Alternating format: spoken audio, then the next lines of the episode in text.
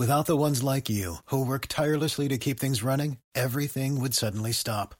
Hospitals, factories, schools, and power plants, they all depend on you. No matter the weather, emergency, or time of day, you're the ones who get it done. At Grainger, we're here for you with professional grade industrial supplies.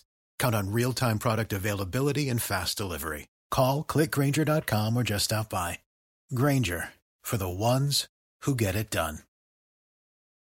Today is December 21st, and you are listening to Transport Topics. I'm Esmeralda Leon. In this special episode of Road Signs, we talk with Gene Woolsey and Cully Friesard, our 2021 Trucking's Frontline Heroes. What makes these do gooders do so much good? Join host Michael Freeze as he uncovers the secrets of doing good work. Listen to our podcast at ttn.ws slash roadsigns73. Now let's dive into the day's top stories. FMCSA Deputy Administrator Meera Joshi has been selected by New York City Mayor elect Eric Adams to be that city's deputy mayor for operations, a move that spells the end of Joshi's nomination to become leader of the federal safety agency. Joshi previously had served as CEO of the New York City Taxi and Limousine Commission, and with this appointment joins a list of five women Adams on Monday selected to serve as top lieutenants in his administration.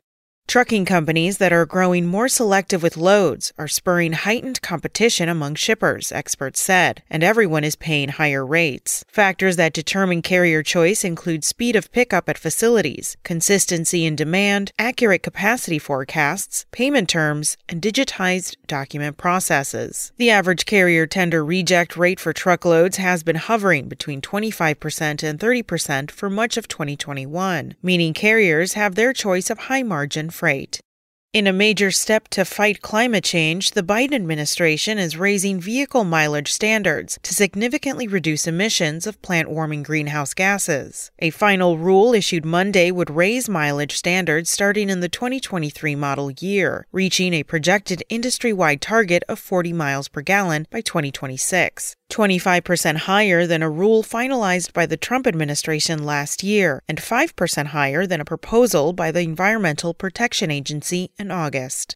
That's it for today. Remember, for all the latest trucking and transportation news, go to the experts at ttnews.com. Spoken Layer.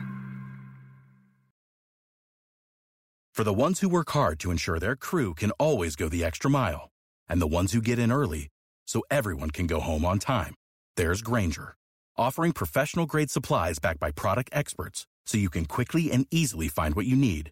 Plus, you can count on access to a committed team ready to go the extra mile for you. Call, clickgrainger.com, or just stop by.